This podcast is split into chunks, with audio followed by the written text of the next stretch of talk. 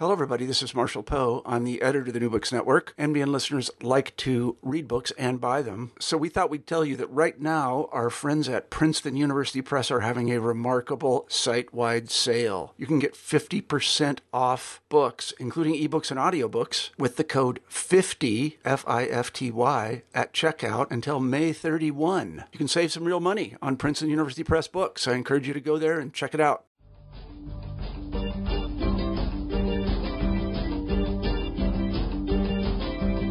Hello, and thanks for joining us for this episode of New Books in Philosophy, which is part of the New Books Network. I'm Robert Talisse. I'm professor of philosophy at Vanderbilt University. I host the program with Carrie Figdor, Alexus McLeod, and Sarah Tyson. Today, my guest is Lisa Bortolotti.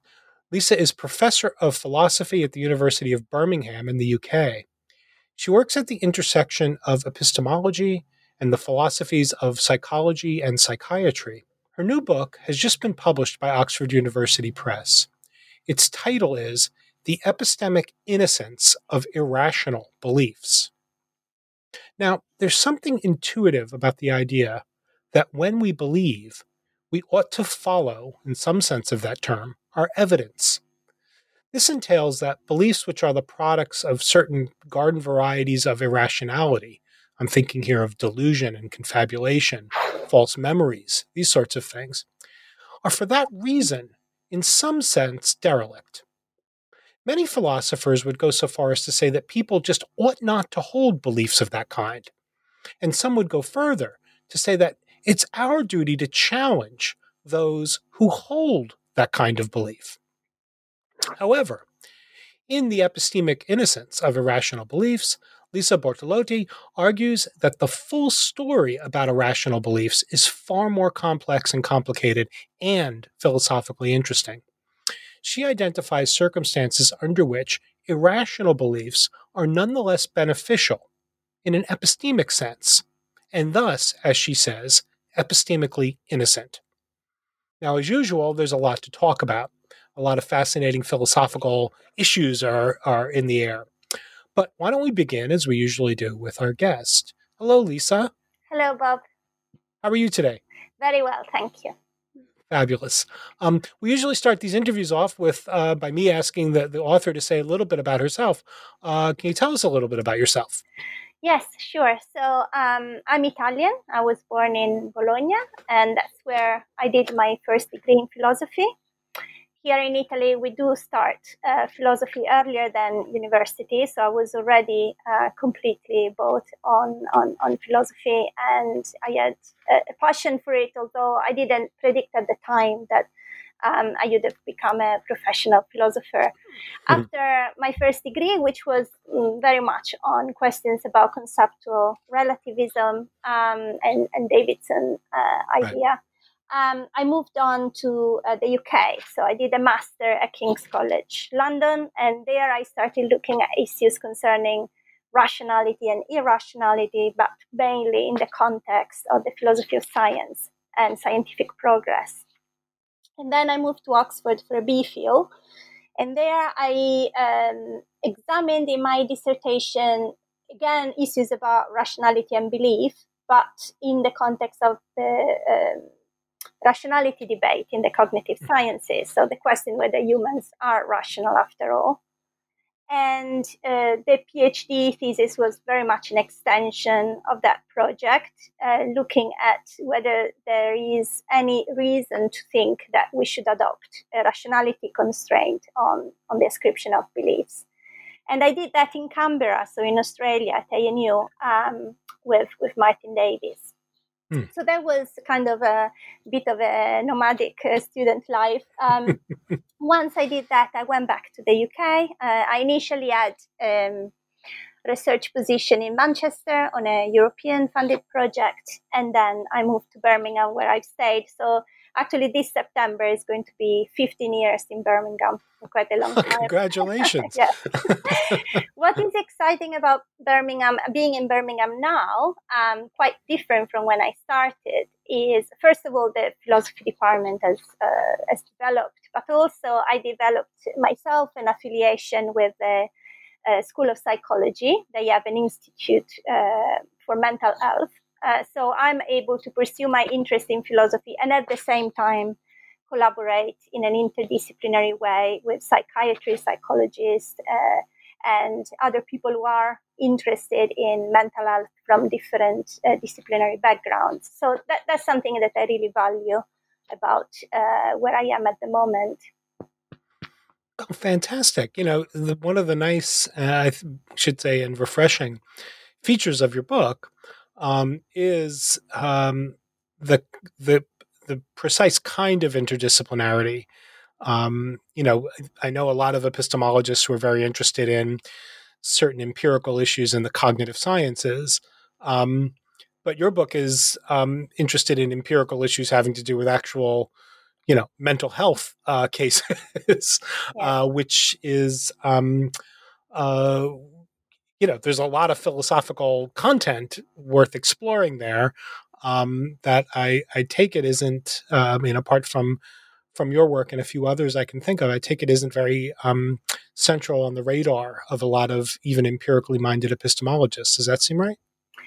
Yeah, I I've always been drawn um, to interdisciplinary work, and I think that's you know that's really um, something I owe to my PhD supervisor because at the time in which I supervised me, Martin Davies was collaborating himself with psychiatrists and, and psychologists. So I was seeing that kind of firsthand.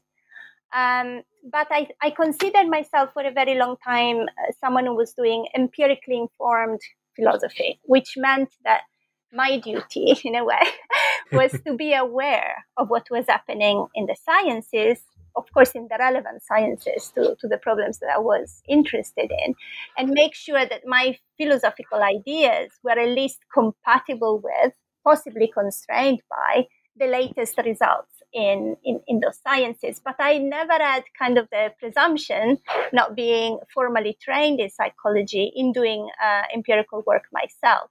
Now, luckily, this has uh, slightly changed recently because thanks to my PhD students, which I co supervise with uh, clinical and academic psychiatrists and clinical psychologists, I also actually get to participate, uh, if not design myself, um, empirical work, which is extremely exciting because when I have a question, a philosophical question that I want to test out there in the real world.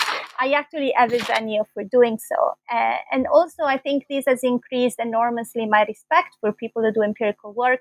Uh, because the, the difficulty of translating a big idea into a, a, research project with participants who are often vulnerable is, is extremely challenging.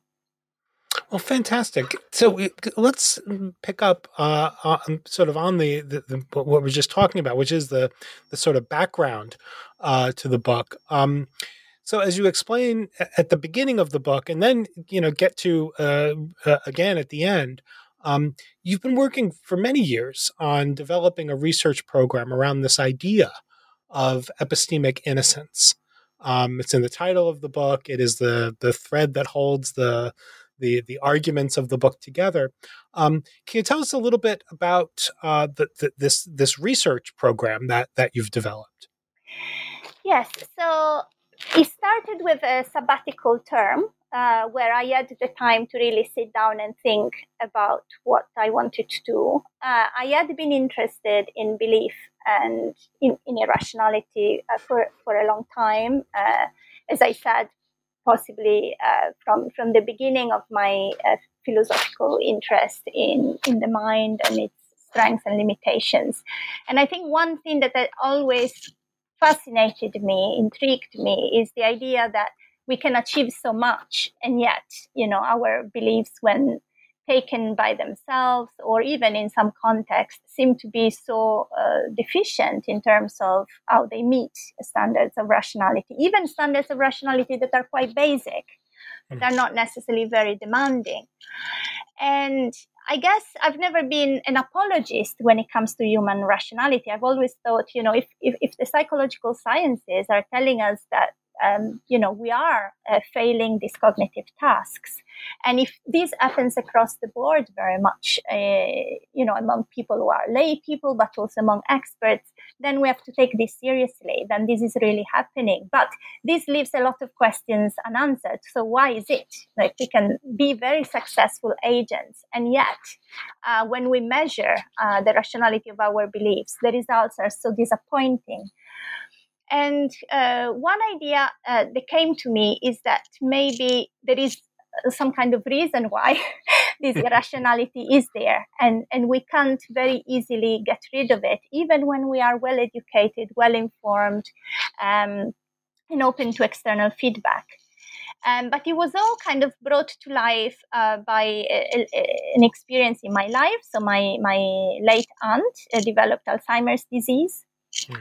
And one thing that was uh, very striking uh, about the way in which she was interacting with my father, and that was about the only person that she was interacting with in that way, is that she was talking about their lives when they were children, what they were doing. They used to live very close to the sea. Um, in a way that uh, suggested that the events that she was relating were happening uh, at the time. They were, you know, this morning we went for a walk on the beach, and when ah. actually it had happened uh, 60 70 years earlier.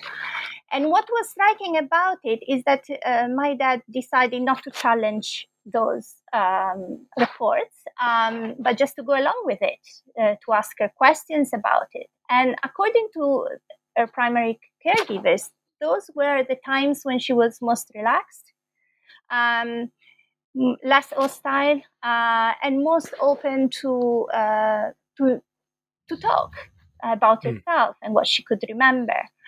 Almost as if it was important for her to be able to contribute to the conversation in this way, despite, of course, uh, her beliefs having their own time tag, uh, and and not by uh, a little margin, but uh, quite quite substantially. So despite her believing, for instance, that her parents were still alive when, when they weren't.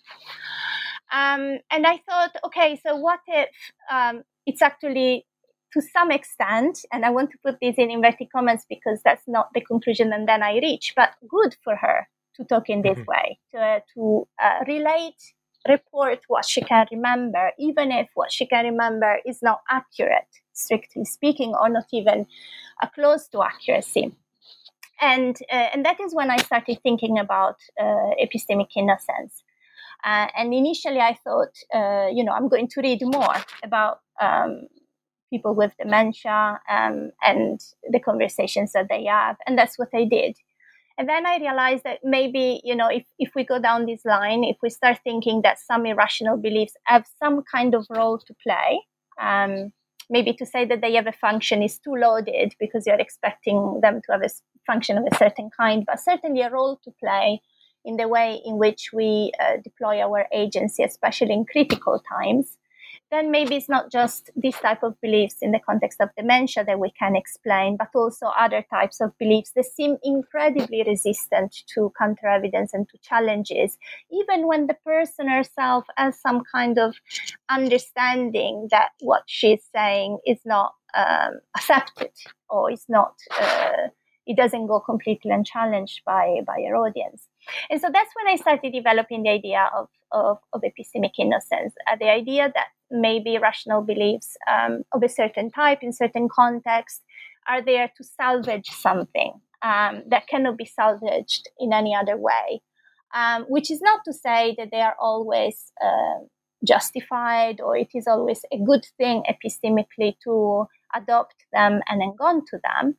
But um, even if you know we are not embarking in this project as uh, an attempt to justify what we're doing, to apologize for our irrationality, at least we can start explaining uh, what is happening. So for me, it was a way of getting a little bit clearer about something that had worried me for quite a long time. Great. So, Emma, w- would it be right to say then that the, the, just the term now, epistemic innocence, you mean to convey the um, the thought that there are some beliefs, either ways of um, um, acquiring a belief or maintaining a belief or uh, expressing or reporting a belief. There are certain modes of believing that um, have their source in um, certain kinds of uh, phenomena that we would think are, um, you know, in, in some sense dysfunctional, but that there are conditions under which even beliefs that have that causal history or that background nonetheless might be innocent only in the sense that it's not clear whether they should be condemned qua belief. Is that right? Yeah, absolutely. So when I started thinking about this phenomenon in terms of innocence, um, there was a lot of resistance. Um, you know, referees, when they were looking at my papers or even my uh, grant applications, uh, that, that is the thing that bugged them. You know, why are you using this term? Um, right. Cannot you find something that doesn't have the heavy load that the word innocence has in ethics, in legal context, and so on? But it really spoke to me in a way that was different from justification um, and also in a way that I could find in the way in which t- people in uh, legal context talk about uh, the innocence defense. So the innocence defense is something that happens when people do something that on the face of it is an offense, right? So it may be an assault, it may be something that um, should attract uh, a, a, sentence. Um, but there are reasons why they're doing it um, that suggest that maybe we should excuse them. Um, and so the typical case, uh, I think the one that is closest to my uh, interest and that I use for the analogy with the epistemic innocence of belief is self defense. So it's clearly not unproblematic uh, to push, let's say, someone away in, in a violent uh, way.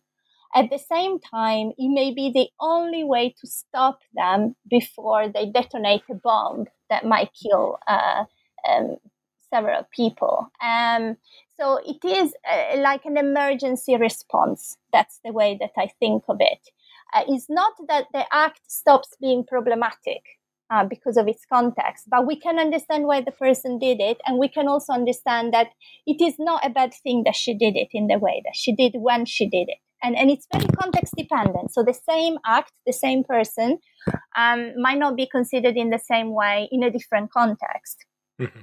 Um, and that is what appeals to me um, in, in, this term. Um, these are beliefs that are not unproblematic. They are epistemically irrational and they are epistemically costly in other ways over and beyond their irrationality.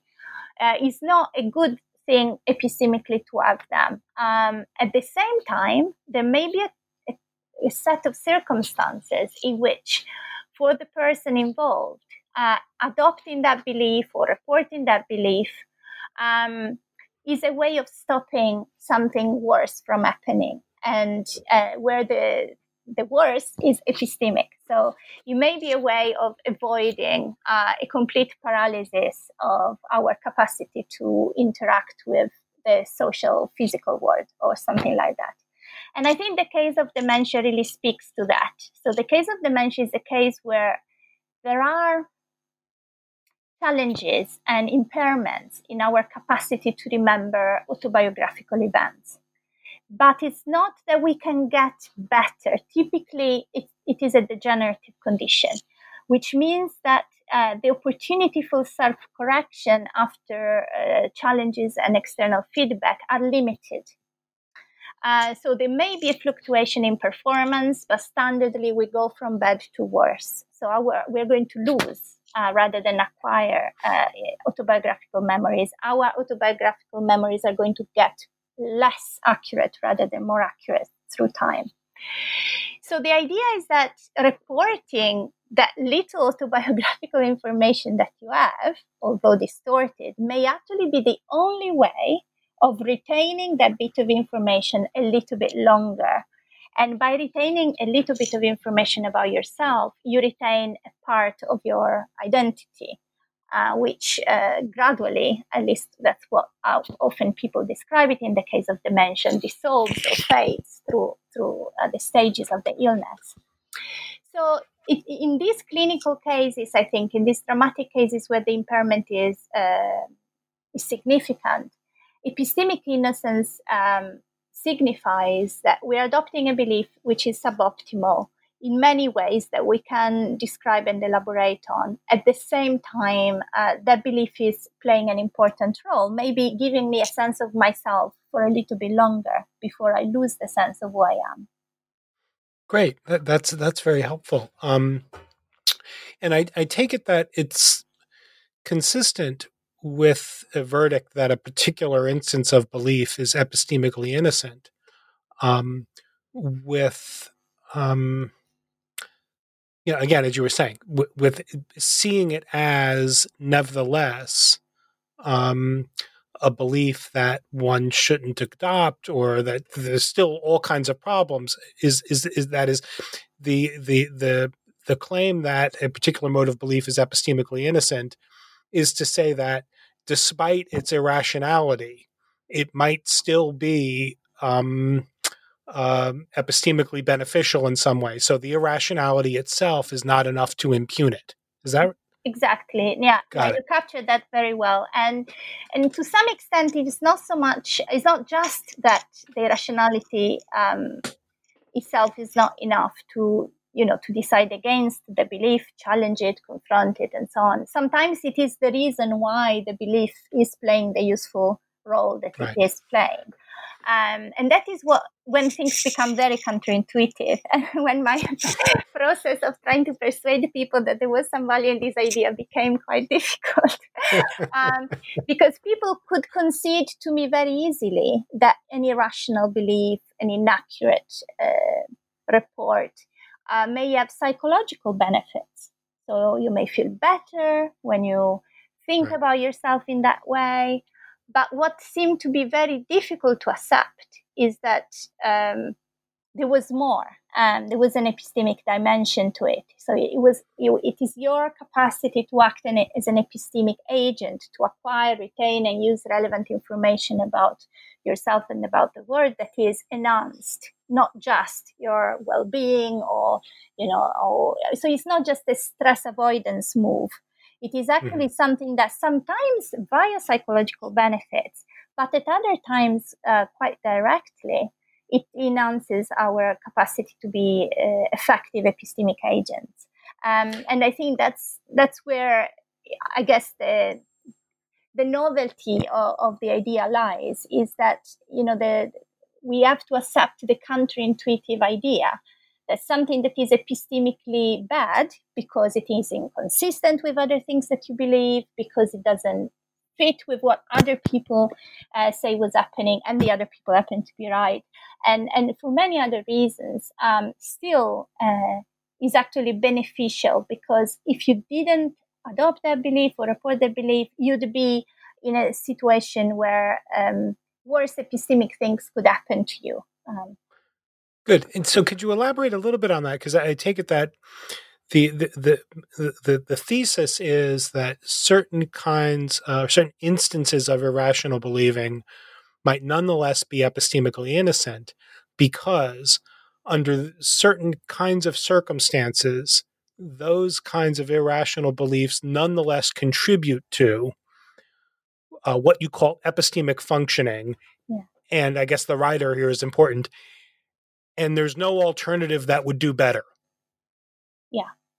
Yeah. So the, the notion of epistemic innocence, in, in the way in which I propose it in the book, um, as three uh, parts, three conditions. Uh, so, for, for a belief to be epistemically innocent, um, first of all, we are thinking of it as an epistemically uh, irrational belief. And that corresponds in the in the self defense uh, analogy to the idea that uh, you may be doing some harm to someone uh, in order to stop them from um, acting uh, in a in a way that would be even more serious harm, would bring even more serious harm.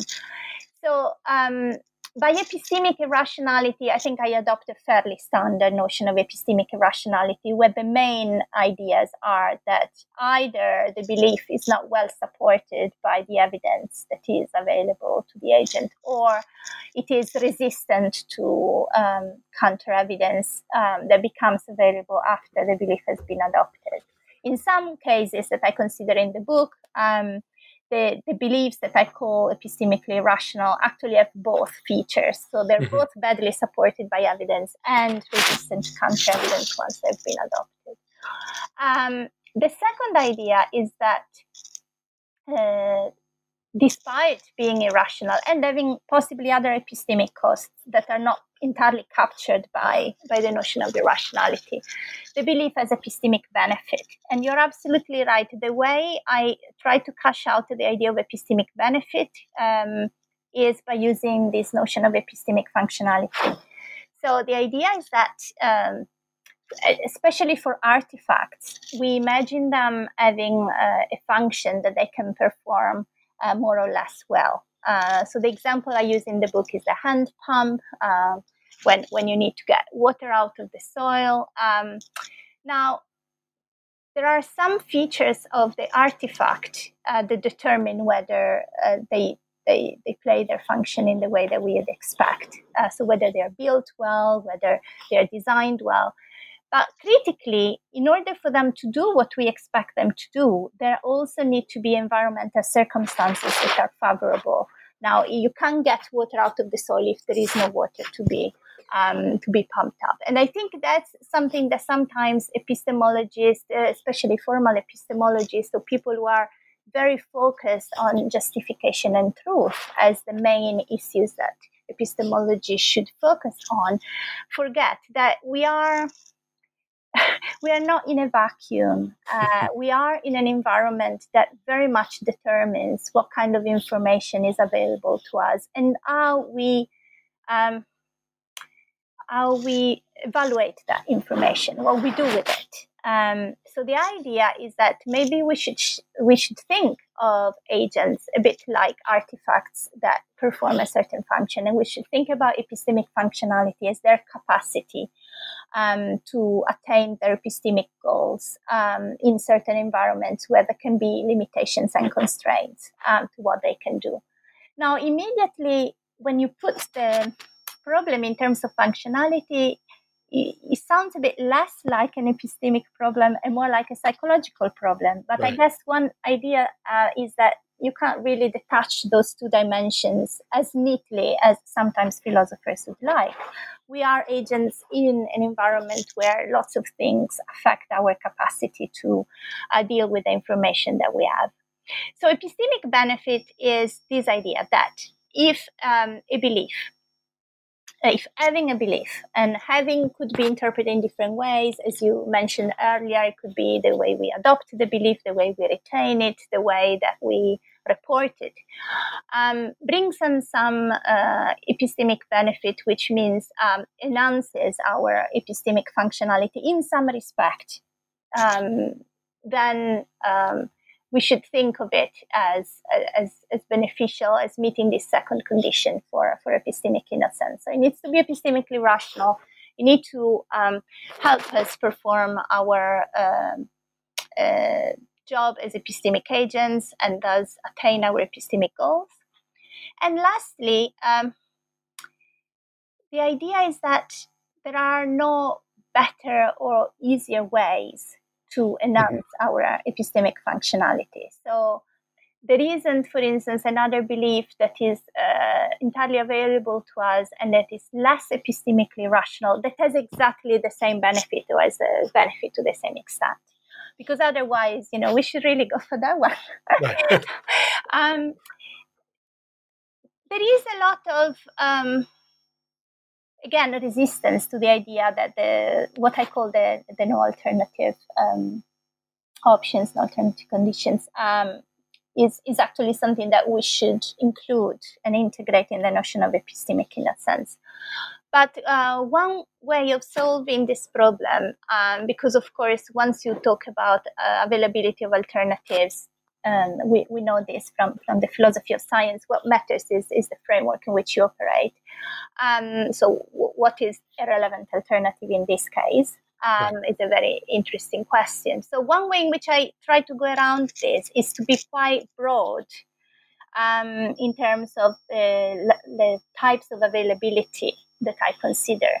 So, there is what we would normally consider um, availability uh, tout court. So, the idea that um, other beliefs that play the same role um, and are less epistemically rational are strictly unavailable to you. So you can access them, you can't uh, form them. And I think this speaks very well to some of the clinical cases. So if, if I can't form any more autobiographical memories, then, you know, I cannot really replace my inaccurate one with hmm. um, with a more accurate one. And so the, the, possibility, as I was saying earlier, of self correction is extremely limited. And so it looks as if unavailability there really retains all of its strength. Um, but there are cases where unavailability is a much looser concept. So it may be that there are other beliefs that um, can play that role to some extent, but they would have enormous psychological costs for me. Uh, for instance, they would uh, they would force me to accept a view of myself as um, deficient in some way, which would hmm. undermine uh, my capacity to operate epistemically in an effective way. Um, and I think um, that notion of motivational uh, unavailability um, is actually very important when we are considering um, our performance in everyday life and in clinical context, because very often the impairment, um, the neuropsychological, neurobiological deficit that uh, people identify as the main reasons why some of your cognitive um, performance um, declines is only part of the picture then you also need to explain why is it that you react to that particular deficit in the hmm. way in which you do. Um, and and when you are thinking about that, so it may be that my belief, that's just an example, my belief forming mechanism doesn't work well. Okay, so this explains why I may adopt an irrational belief. But it doesn't explain, or at least not entirely, why that belief has the content that it does. Right.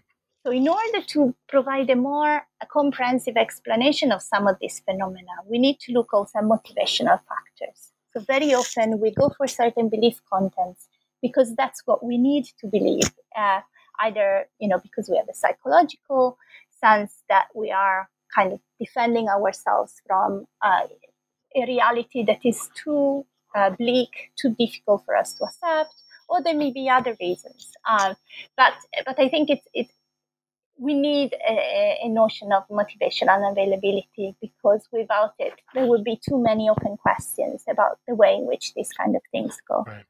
And lastly, and this is the weakest notion of um, unavailability of all, is explanatory unavailability. So that's just the idea that yes, you could have a better explanation of what what is going on. You could have a belief that is less uh, epistemically rational, but it, you know the the option is not made salient to you. It hmm. doesn't seem to fit what you already know to an extent that it doesn't seem to actually improve your understanding of the situation. Um, and in some cases where people's behavior is counterintuitive and we realize what is really um, happening in terms of the causal mechanisms that are affecting our behavior because we study, for instance, scientific psychology or because we do neuroscience, then uh, you do understand that you know you don't have this kind of transparent knowledge of all um, causal phenomena that allows you to just pick the belief that best um, uh, fits the situation and uh, is supported by the evidence. You just have to come up with a theory. And very often the theory is biased in your favor and is not completely accurate. And right. there are better theories out there, but they are not available to you in the same way. Well, that's that's very helpful, and um, that really you've just done a very very nice job, I think, of laying out the, the sort of conceptual philosophical framework um, that uh, you defend in the book. Um, so the core chapters of the book, though, are are are devoted to um, sort of uh, analyzing particular sites or particular kinds of epistemically um, innocent, irrational believing. Uh, so I want to make sure that we get through uh, talking about uh, some of these particular examples because the details are pretty fascinating. Um, so, can we start then uh, where you begin, which is um, has to do with uh, the kind of case you were describing earlier, um, uh, people who are um, suffering under dementia, and particularly sort of distorted memory beliefs. Uh, you you you argue that um, there are certain circumstances, and maybe they're not uncommon. I should add, where um, distorted memory beliefs are epistemically irrational, but nonetheless uh, epistemically innocent. Um, can you tell us about uh, how that particular kind of irrationality uh, might nonetheless uh, um, be innocent? Yes, of course. So I think it is important to say at the beginning that we also have distorted memory beliefs in everyday life, in non clinical contexts. Um, for instance, we may have uh, biases in the way in which remember, we remember certain events, uh, or we may um, just fill the gaps in, in our um, memory recounts um, in ways that do not uh, actually seem to fit with um, reality. And this is something that people have observed in forensic setting, for instance, and in many other settings. But I think the case of distorted memory beliefs in uh, those um, conditions that are characterized by severe uh, memory impairments, especially autobiographical memory, are more striking because that's a case where you can really see the importance of uh, maintaining a belief that other people find uh, obviously false, not just false, but uh, false to an extent that is really difficult to accept, not to say anything uh, about it, not to confront it straight away. Um, so, what is important about the notion of distorted memory beliefs in the way I'm using it? I'm not the only one, but I think again it's important to be precise about this. They're not entirely fabricated events. Mm. So, they are um, reports of events that have uh, a grain of truth in them. Uh, but they also have uh, inaccuracies that are uh, very, very evident. Uh, so the, the time tag idea I've already reported. So sometimes people with dementia tend to uh, talk about people who have died a long time ago as if they're still alive, or to anyway forget or not being able to remember very significant events about their own lives. But they also seem to talk of themselves um, as if they are tapping onto their pre-morbid uh, lives. So their their lives before the illness. So they tend to say things like this morning i went to work uh, and in my office you know my colleague told me that this was the case. Now this is not an entirely fabricated event. It might have really happened a long time ago when the person still had a job was not retired was not in hospital but the person reports it as something that is true of their current self. And I think, again, here we go back to the idea that we need to consider both the impairment as something that the person cannot actually do, so they, they cannot keep track of their autobiographical memories in the way in which we do when we do not suffer from these uh, conditions, but also the kind of motivational factor. So it seems to be very important for some of these people to be able to establish themselves as the self sufficient, autonomous, independent people that they were before the illness. And so, very often, these memories have as content a content that is favorable to, to their idea of themselves. Uh, it's not that they invent achievements, but they often exaggerate their own achievements. Um, so, one case that was described by Aikaterini um, Fotopoulou, uh, who works with people with um, anosognosia, people who confabulate in a number of uh, circumstances. Uh, and people with amnesia is the case of someone who says, "Oh, and I won an award, you know, for the best football player in my year for three years in a in a row." And maybe he won it once, right? Mm-hmm. So the idea is that there is a grain of truth. So if he thinks of himself as a good football player, he's not making any mistake. But there seem to be details, sometimes uh, minor details, sometimes important details of the report that um, are uh, problematic. They are not accurate.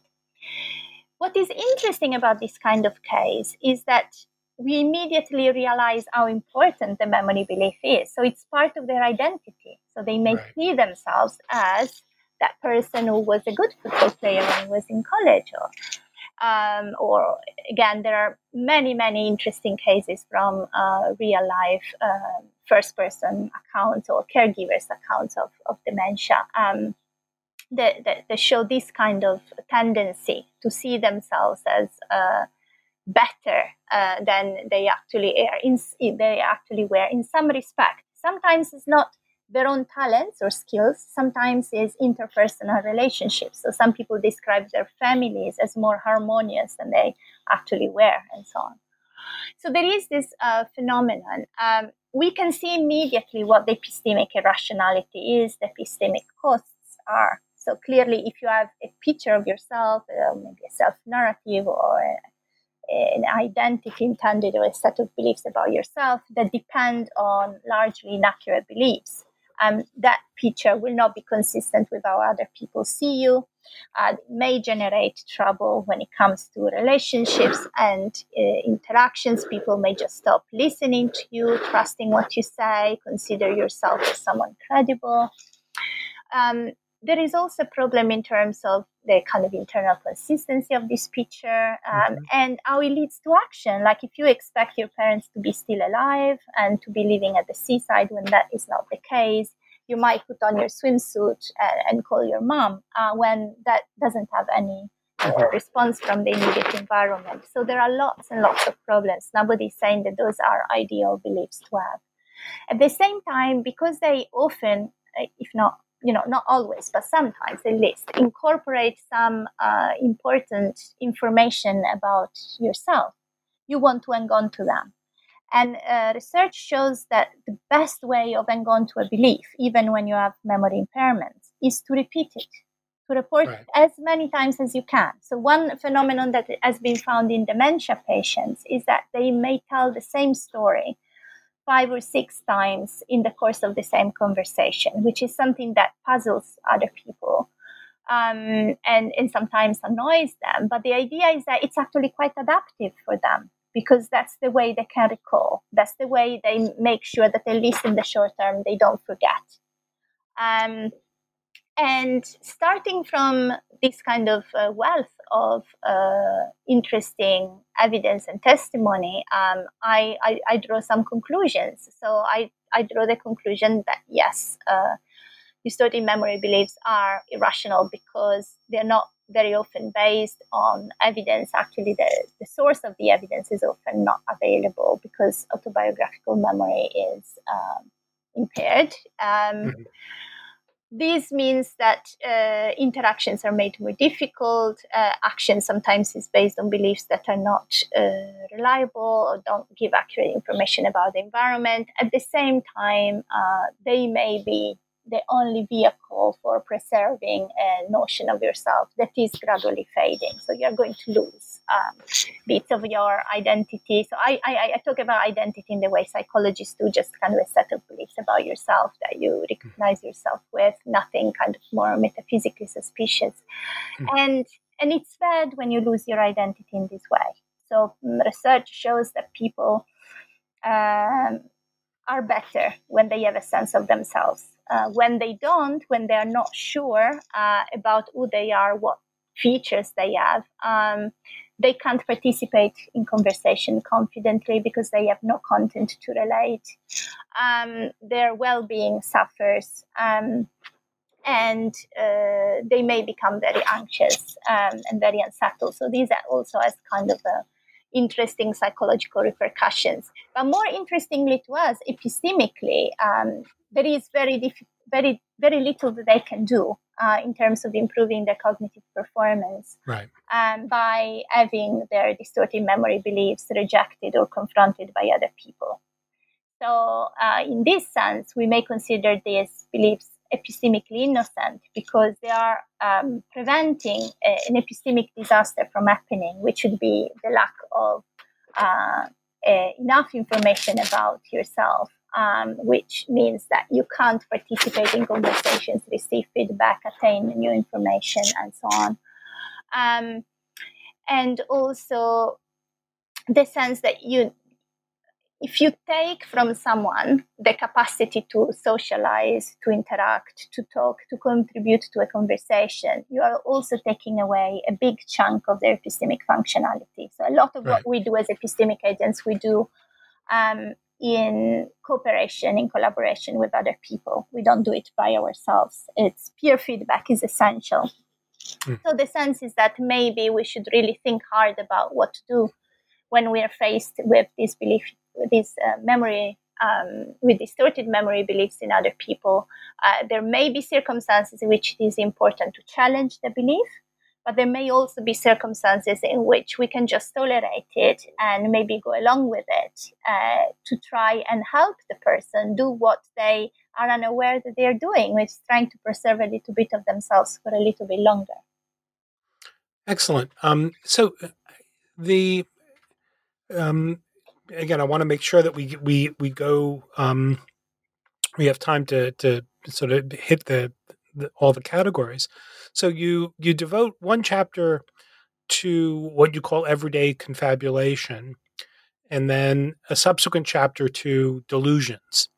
Um, I don't know if there's an easy way to sort of uh, collapse some of these considerations together, um, but can we talk um, about those two kinds of phenomena confabulation in the everyday yeah. sense uh, and uh, delusional beliefs. You want to argue that um, both instances of everyday con- confabulation and instances of both what you call elaborated and motivational delusional beliefs can be epistemically innocent. Can you run us through how that that pair yeah. of arguments works? Yeah, and I think it will take less time now that we've got the foundations Great. of epistemic innocence laid out before us. So, um, conf- everyday confabulation is this phenomenon that um, most philosophers of mind now are familiar with, um, where people tend to explain their own their own behavior in ways that do not actually correspond to the likely uh, causal processes that generated that particular behavior.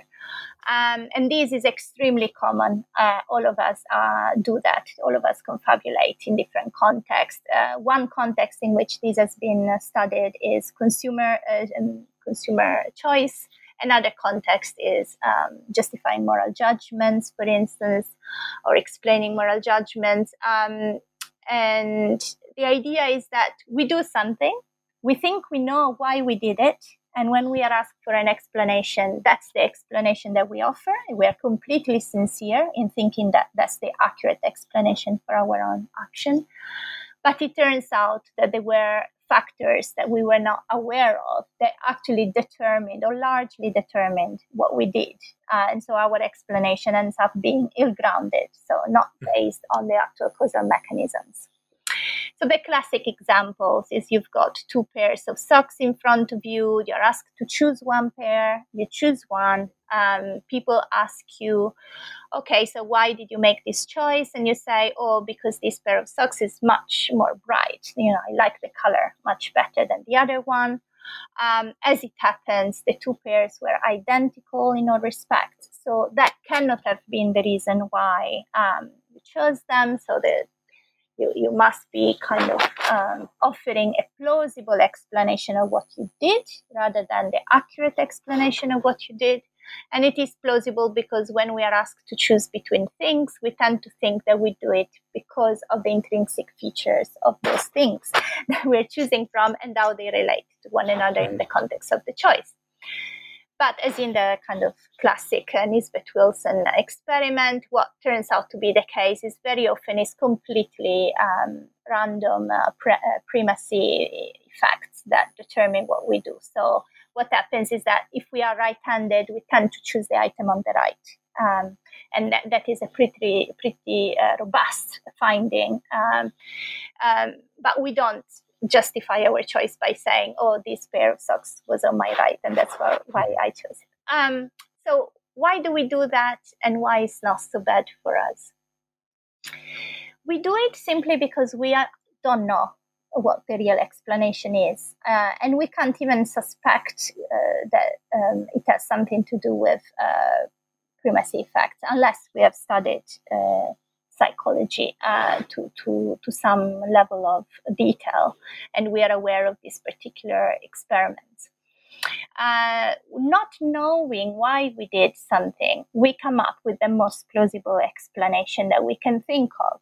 Um, this is uh, something that we do without knowing that we're doing it. Um, and it's something that I think is quite natural to do because if you are presenting yourself to others, I guess you better present yourself as someone who does things for a reason and, and possibly I think uh, things for a good reason, right? So choosing the the best pair of socks available is is what you want to be doing. That increases your status, uh, certainly in kind of social context. If uh, I were to ask you why you chose that pair of socks and you were to tell me I'm not sure, uh, I wouldn't um, necessarily uh, have a good impression of you as a, a someone who makes good deliberations. Now, the case of socks is pretty trivial but uh, people confabulate in all kinds of contexts sure. when they have to make very important decisions about their romantic lives, their uh, professions, uh, and, and so on. And also their political choices. Very fascinating experiments suggesting that people uh, justify with uh, or, or, explain their choices even when um, actually the experimenter shows them that their choice was eh, the opposite of what they had chosen. So yeah. um, that, that is extremely interesting uh, phenomenon. So it's not a mystery why we do it. Uh, simply, um, we don't uh, know any better. Uh, that's not available to us. Uh, the, the, the, correct explanation is not available to us. Now, you may wonder why I want to say that these are epistemically innocent beliefs. And in, in some sense, um, people think that if we stopped confabulating, then we would make much better decisions in the long run. So that is a very kind of, it has a very bad press, confabulation. It is considered to be the main reason why we should give up on self knowledge claims. Um, mm-hmm.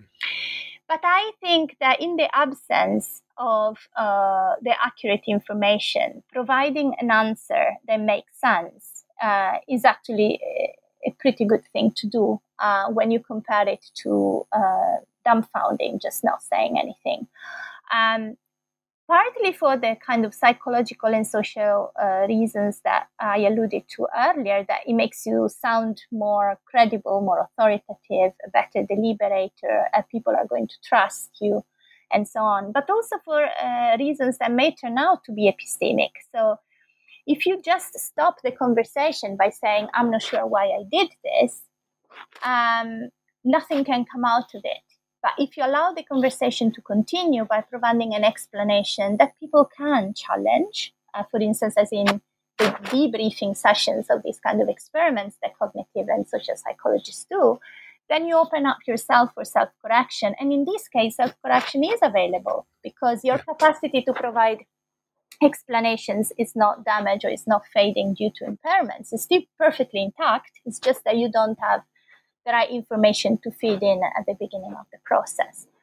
And by presenting yourself as a competent and largely coherent uh, agent and deliberator, you actually increase your chances of behaving as one when we do act, when you do have the chance of deliberating. So when you actually do have all the information that you need, you know you want to preserve the image of yourself as someone who is coherent and someone who is competent, and you tend to act in that way. Um, so um, my sense is that everyday confabulation is not entirely bad, should be overcome, but it should be overcome in such a way that we are not taking away from people mm-hmm. explanations for their own behavior without replacing them with anything that gives them a sense of their being good agents. Um, and so there needs to be a process by which information about psychological mechanisms is disseminated widely, but it needs to also make clear that we do retain some capacity to uh, affect our choices and determine what we're doing even if in some circumstances cues will become extremely influential. Right. I think the case of delusion is different because, again, as in the case of distorted memory beliefs in the clinical context, delusions are pretty dramatic. Um, and, you know, if there is a paradigmatic example of an irrational belief, that's delusion for philosophers. most philosophers actually deny that delusions are beliefs at all. Um, just on the basis of the fact that they are too irrational to be to be beliefs. So I guess those two chapters are really the most, um, I would expect the ones that stir more controversy uh, because people will say, oh, not only you're telling me that they are beliefs, but you're also telling me that it's not bad for people to have them. It might also sound like disrespectful towards people who suffer immensely from conditions that involve delusional beliefs. So it is very important for me to uh, be clear that I do recognize that delusions are irrational, irrational in numerous ways, not just epistemically so, and that they are undesirable beliefs to have. Um, for the effects that they have on people's functioning and psychology, and uh, for many other reasons that affect their relationships and their status. That said, I think the question I want to pose um, is a question that hasn't had much of a hearing, um, in, in, even in the empirical uh, context in psychology and psychiatry. So, are delusions really the source of the problem, or are they an imperfect response to a problem. Right. And I want to see them very much as emergency responses, uh, uh, as things that people do, not consciously, of course, things that happen to people, which actually enable them to uh, keep acting as epistemic agents in situations where everything is collapsing on them as a very dramatic circumstances.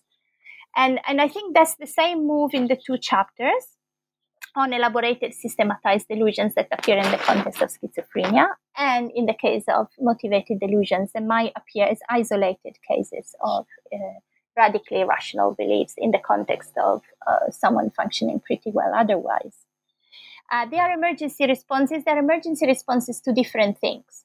So, in the context of schizophrenia, what I'm imagining is that someone is experiencing something very anomalous. So, there is a an anomalous experience. Often uh, people talk about hypersalience, which means that they have an experience that for other people would be just random, and unimportant, but to them becomes absolutely central.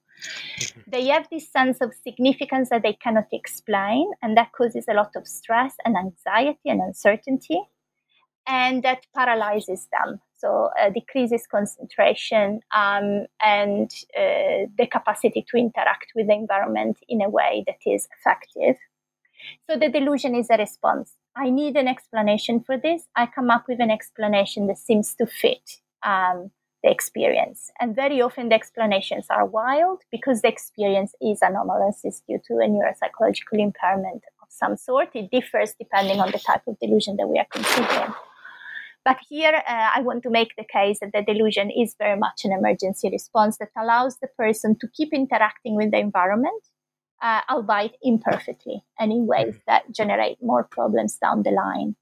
Um, and the, the, example I use is a man who has uh, experiences of dogs uh, in front of churches. he sees a dog in front of a church you wouldn't think any of it, any, anything about it. You think it's just a normal, completely coincidental phenomenon. The dog raises his front paw, and the person thinks, okay, uh, God is talking to me through this mm-hmm. dog uh, because the dog is in front of the church, because it's raising the paw to attract my attention. That's, that would be a case of delusion of reference, where you, you think there's something uh, calls you, refers to you, is about you, right? Um, God has a mission for me. God is talking to me through this dog. So the idea is you've got this experience, it's weird, you're you're focused on this dog, but there is nothing about the situation that helps you understand what is it that you're supposed to do. The delusion comes as an explanation which allows you to move on. So you start thinking right. that God has a plan for you and so on, and you elaborate the delusion further. Now the delusion is implausible and people do not respect you for talking about it or insisting that you're right about it, you yourself may be recognizing that it's implausible, that if someone else were to tell you the same thing, you don't believe them, and yet you don't give up. Mm-hmm. So my sense is that uh, because it is, you know, because I interpret it as a response, you, you, this makes sense of the fact that for people it's very difficult to give up delusions it also um, makes sense of the fact that people seem to have sometimes some sort of insight into the implausibility of their delusional beliefs. Um, and it suggests that it's just a way of enabling uh, epistemic functionality from continuing uh, in a situation where you'd be compromised by anomalous experience. Whereas in the case of motivated delusion, it's not so much the anomalous experience that is paralyzing your mm-hmm. cognitive mm-hmm. performance. It's terrible thing that happened to you. Right. Uh, yeah. So it could be a, an enormous blow to your self-esteem and a sudden disability that changes your uh, career prospects and your um, destroys your romantic uh, relationship. Something that, if you were to take in all at once, would make you seriously depressed and suicidal. But you try and uh, and go on to life in some sense. You try to respond to it, and you form this kind of belief that um, okay, maybe I'm not fully disabled. Maybe my girlfriend didn't really leave me. Actually, we got married last week. You you rewrite reality. You reinvent yourself in a way that allows you to overcome this very critical moment until you develop the resources, psychological or otherwise, to uh, accept reality as it is. So here we can see some kind of uh, analogy with the case of the person with dementia who rewrites her past in a more positive way. And this is a way of kind of embellishing reality in, in such a way that makes it makes your belief unacceptable to others, but it also makes you uh, able to uh, talk about what is happening to you, engage in rehabilitation if that applies, and continue with your life. Fabulous. And so, Lisa, you've been very generous with your time, but I am. We've got a few more minutes, and I want to make sure that we get to uh, talking about um, sort of optimistically biased beliefs, the sort of Dunning Kruger kinds of cases. Um, uh, so, you say that there are circumstances where, um, uh, you know, overly rosy self assessments, for example, uh, flattering uh, self estimations, um, could also be epistemically innocent. Uh, can you tell us about the argument there? Yes, uh, so the argument mirrors um, the argument for everyday confabulation being mm-hmm. sometimes epistemically innocent. There are certain elements of continuity between the two cases, I think. So, in the case of uh, everyday confabulation, we want to see ourselves as competent and largely coherent deliberators. I think with optimistically biased beliefs, we want to see us as skilled, uh, talented, better than our peers in a number of domains, and also more uh, efficacious on our environment than we actually are. We want to see ourselves as having more power to change things for the better for ourselves and for the people we care about. Um, but it's not uh, a case of wishful thinking, which should be fine. It's a case of believing, which is problematic because you believe reality or believe yourself to be different from what uh, reality or yourself is.